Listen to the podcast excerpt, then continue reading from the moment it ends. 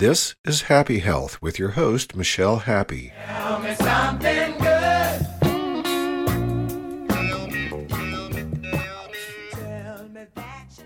Hi, welcome to Happy Health. Um, today I wanted to talk about caring for elders who are at or near the end of life. Um, I think it's appropriate that we're doing this um, during you know the days of COVID because people are dying. Um, in fact, I just had a client whose mother was in a, a care a nursing facility, long term nursing facility, and she contracted it and was dead within like three days. Um, so it's kind of on our mind a lot getting sick and dying, and the fear of getting sick and the fear of dying. And from the Buddhist perspective, death is really a part of life, and that we're taught as Buddhists to treasure life and do whatever we can to uh, stay alive and healthy and care for our body, our temple, so to speak. Um, but also there's a really healthy attitude about the fact that we do all die. And um, one of the things that I've learned so much is that suffering near the end of life is a, a form of purification, that it's, it's sort of like preparing you for a higher rebirth, hopefully into the human realm.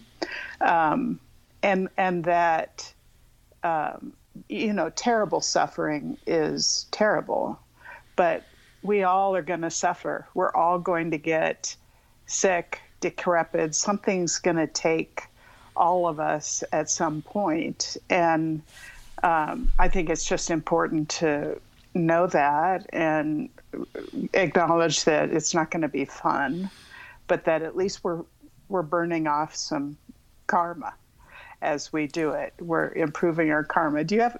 I'm here with Chris Johnson, and he's. I can see him, and he's smiling. So I got to get your comment on this, Chris. Well, it just reminds me of something I heard uh, Leonard Cohen say when asked about his death, and he says, "Well, it's it's." Not the death, it's the preliminaries. exactly, exactly. And and so I thought it would be good. And he was a Buddhist too, you know. Yes um, it is the preliminaries. And if you are in the position of caring for someone, whether it be uh, a parent or a spouse or even a child who is terminal, I think it's important to know what our options are and what I think are the better options because I have a lot of experience about this. My the first death in my life was my brother. When I was 17, he died in a motorcycle accident, and then um, the next death was my dad, who died of cancer. He was on hospice for maybe eight hours. Um, and had a very it was pretty rapid. It was like diagnosis to death was four months. So i wasn't as involved with that. Um, then my son's father committed suicide in the early aughts um, by gunshot wound to the head. And I, I i chuckle not because it's funny. It's just that I, I'm qualified to talk about this stuff. It seems like I've experienced this on, on every level. And then most recently, our uncle, this is my uncle through marriage, our Uncle Tom died of Alzheimer's uh, within the last uh, three years or so. And my mom died March 19th. So um, it's, and it, Chris, if you have any questions about this, feel free to ask. But um, I, I've got a PhD in death of others. So. Uh, well, my question is you know, there's a difference between sudden death, like your brother's motorcycle accident, and then a lingering right. death from, right. from illness. So, I mean, one you can Well, I guess you're, you're never prepared entirely, but a sudden death, of course, there's no preparation. But when you right. know someone's going to die, you have, can I say, the luxury of trying to plan for it. That's exactly right, and that I think that's so important. So I want to talk about options. Um, so when Tom when Tom got sick with Alzheimer's, my uncle Tom, uh, we we he was a, a, single man alone in Ames, Iowa, and we went and got him and brought him here. And at that point, he's he seemed quite well. Um, his memory was odd, and he was beginning to have some trouble talking, but he was a blast. I fell in love with him. It was the first time I, I had met him and um, he lived with us for a little while, but he really wanted to find a place to live where he could get care. So we moved him into a very fancy assisted living place here in in Reno. Um, actually, two different assisted living places. One was far away when the other one was finished that was closer to us, we moved him and his brother Bill, Steve, my husband Steve's father, into uh, the same place. And Tom started out in assisted living. It was a beautiful place. Um, the food was kind of crappy. The care was even less wonderful. It I, it felt like it felt to me like we really had to advocate for him. Um, that this was a business, it was a heads in the beds kind of a place where it just felt like profit motive, but it was beautiful. So he had a beautiful apartment, he had views of the Sierra. Um, but when he became incontinent, it became time to put him into what they call memory care in the same facility. And his care there was better than um, the assisted living part. It's also, we should talk money, I think. I mean, it was quite pricey. He, it started off, I think he was paying um, around 4000 a month. Wow. And near the end, it was getting close to 6000 a month. Uh, now, keep in mind that if you go into one of these facilities, that's for everything. They feed you three meals a day. Um, they do your laundry if you want them to. They, I'll say, I'm doing air quotes here. They clean your apartment. Not really. I, I would go in and scrub the floors and Mm-hmm. It was not that clean. So they didn't do that good a job with that. But he got much better care in memory care. Um, and memory care is a place where everybody is in some form of dementia, whether it be Alzheimer's or vascular dementia. And he he died there, and his death was very good. Along the way, we consulted with a hospice company now, here in Nevada, and I think it's this way most everywhere, hospice, if you qualify, they have to come out and do an evaluation. If you qualify, Medic- Medicare pays for for all the care, and he he qualified easily, um, and they took wonderful care of him. We fell in love with all the people nurses, CNAs would come and bathe him. At the end, they ch- you know they changed his diapers, they rolled him. They were there all the time. Nurses would come, doctors would come. So I have nothing but good things to say about hospice. And what I would urge about that is that even if you feel like it's too soon, have your loved one evaluated because the care that that they give is I consider essential and very good. And they will, you know, they'll let you know what, what to look for when somebody is ready to go into hospice. So Tom was on hospice for um, almost a year, I believe, and his care increased over time. And he had a pretty good death. You know, it wasn't, he was hanging out and walking around and, and doing things probably up to three weeks before he died. Oh. So then there's the story of my mother. And my mother, her, her personality was much more salty than Tom's personality. And also her progression of her uh, illness was so much slower. She was uh, she was very very tough. So initially, she lived in a condo that we owned. She was independent. Um, we hired a friend to help her with shopping because she wasn't driving, and um, she paid for most of that out of her Social Security and my dad's pension. Um, but it came time where she had she had a medical issue around constipation. And the doctor i was so grateful for this doctor because my mom was a pill and she was very stubborn and she really wanted to live alone.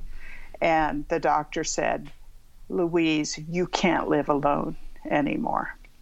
So um, she when the authority told her that she was willing to make the change. So we we found an independent living place that was not really shishi because she didn't have the kind of funds that Tom had. And I think it was 1750 a month. She had a, a nice large room. They fed her three meals a day. She did well there for um, probably close to a year, and then she fell and broke her hip. Um, and when she broke her hip, she started, and she was becoming aware that her brain wasn't working properly. Um, so after that, she started having a lot more anxiety and memory problems and those kind of difficulties. She was in at that point a nursing home, which is another care facility that generally here in Nevada, you know, every state is different, but here in Nevada, nursing homes are for um, temporary care. So she was there for months. She hated it. She, but she got a lot of care. She had physical therapy every day. Of course, my mom breaks her hip, which often this is what kills people. She doesn't even need surgery. She's healed in three months and walking around. Um, and at that point, we needed to find some better care, some you know, not independent living. And I found a group home. Now, group homes are homes that house usually five to six, maybe up to 15 people, depending on how large the home is. It's usually a residential home. And we found uh, a place called Summerdale here in Reno, and they were great. Now, the difference between the group home and the fancy schmancy assisted living place is the home was kind of funky. You know, it was built in the 70s. There were scuffs on the wall from wheelchairs and that sort right. of thing. The rooms were super small. Uh, the place was clean, um, and the care was excellent. Now, if I had to choose for myself, when it's time for me to go someplace, I want to go to a group home. Um, in fact, I I want to go to Summerdale. Ah. We got we got very close with the caregivers there and the owner named Eugene. I, I remember talking to Eugene saying, How long has my mom been here? It's been like almost four years, right? And he goes, Yeah, but it seems like more. Because she, she was a pill. Uh. Um, and so I would go to him and say, Is she ready for hospice? And he'd say, Oh, no way. Because they know a lot of people who go into group homes are really at end of life. They're not, it isn't assisted living. It's a higher level of care. And, you know, he was very aware of what to look for. And um, finally, after about the third year, she was ready for hospice. We used the same company for that. We knew all the people. Um, and she started getting care from hospice. And she was on hospice for about a year. She got congestive heart failure, her legs swelled up, blistered. They, I mean, it was really rough. And she just got weaker and weaker and weaker and started falling more and more and more um, until she finally died on March 19th, mm. which was it was it was tough, but it was a good place for her to be. And Steve's father, Bill, is in that same group home now. He's um, suffering from late stage COPD, and he's getting weaker and weaker. He's on hospice also. So we know about this stuff. So your options are assisted living, nursing homes um, for temporary. There's also rehab facilities after falls. They'll they'll sometimes put people into rehab facilities, um, and then the group homes. And my choice, far and away, is the group home. What about people who don't have resources for any of this? Well, oh, thank you for asking. That's really good. My mom, when when she got into Summerdale, the group home, it's not cheap. It was about three thousand a month. It, you know, you think, well, it's kind of funky, but the care is so much better um, that it was worth it. So she had about seventeen thousand in the bank, and Eugene helped me after a period of time when her he said when your mom's money gets down to about 9000 you need to start applying for medicaid okay. and that and here in nevada I, I couldn't believe all the wonderful help i got but here in nevada i went to and eugene told me about this place aging and disability services full of sh- social workers and they help you apply for medicaid Okay. And you have to like have proof of every penny. You have to have less than $2,000 to your name. Um, I, I paid Eugene like three months in advance. So that was like $9,000 because it takes a good three months to, to qualify. She got rejected the first time, which really freaked me out. But later they said they always reject the first time, just like insurance companies. So we persevered. They helped us. She was finally approved. And I had to make sure that her account stayed low. You know, otherwise right. she would have been bumped bumped up because she received probably 1800 a month social security and pension and so Medicare, Medicaid, excuse me, Medicaid paid the bulk of Eugene's rent, of my mom's rent. My mom, they they determine how much the patient has to pay.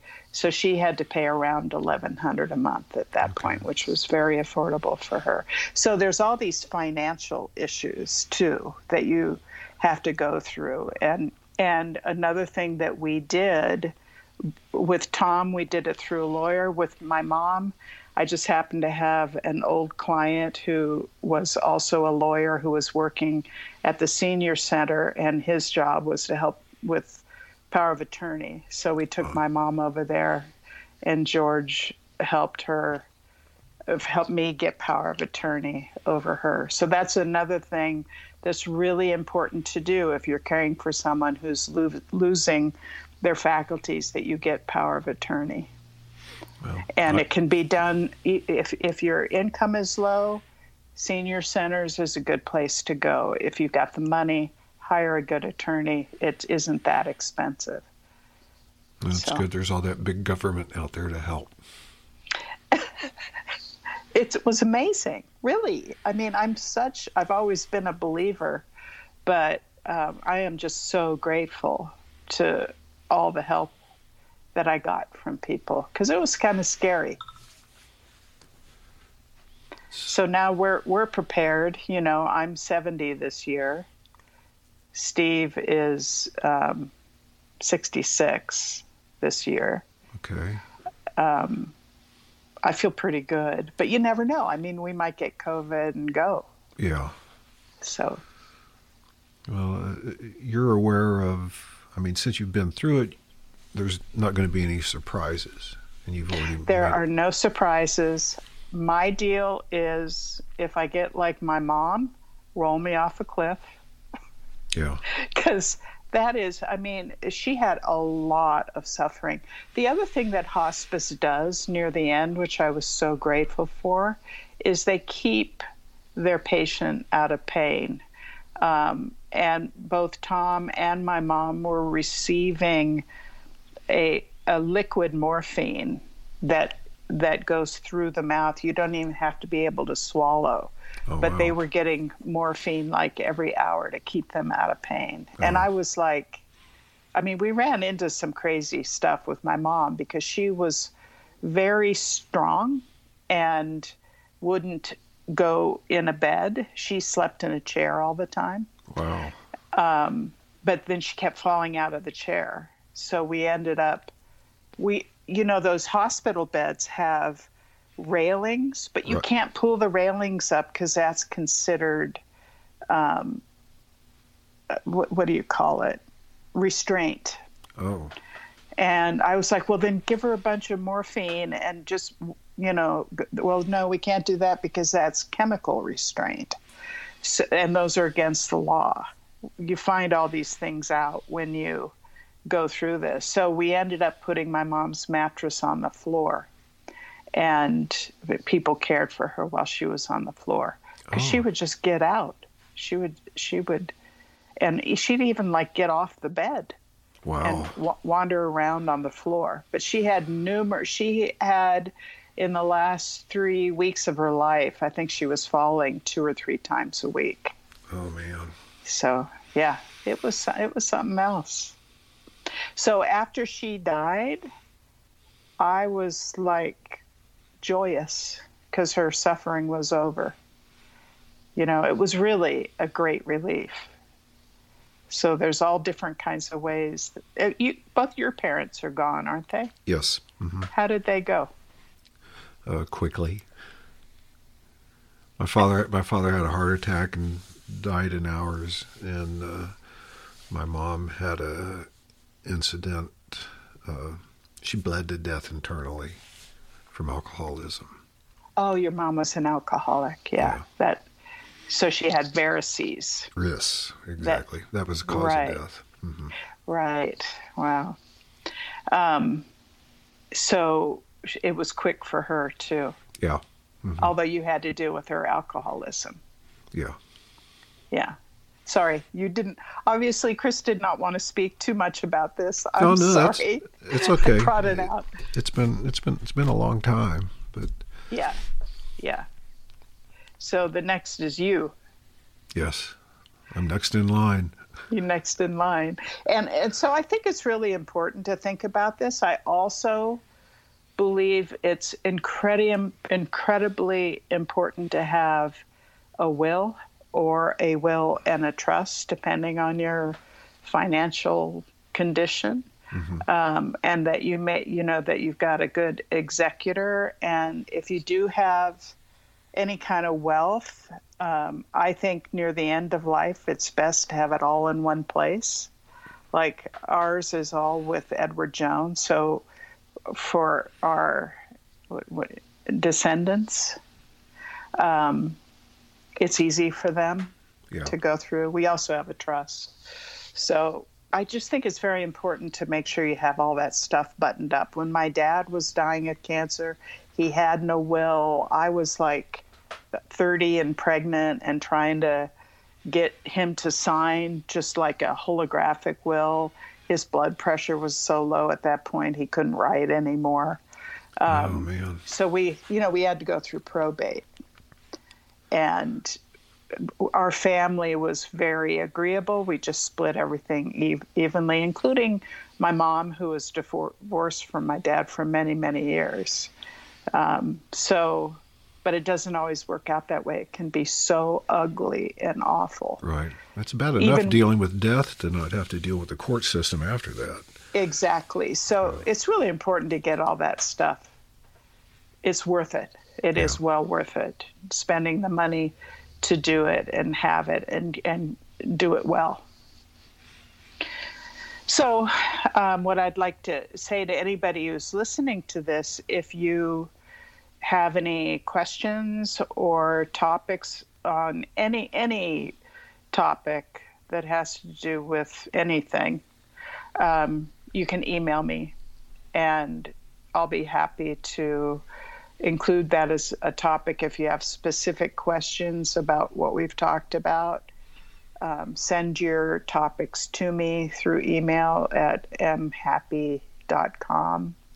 Um, and I will I'll do another podcast and try to answer those questions. Very good. All right. So until next time, it's been a while, but I'm glad to be back and um, Thank you for your help, Chris. As always, I so appreciate it. You can subscribe to and like the Happy Health Podcast wherever you get your podcast. Be sure to like Happy Health on iTunes. You can find Michelle's contact information at mhappe.com. That's M H A P P E dot com.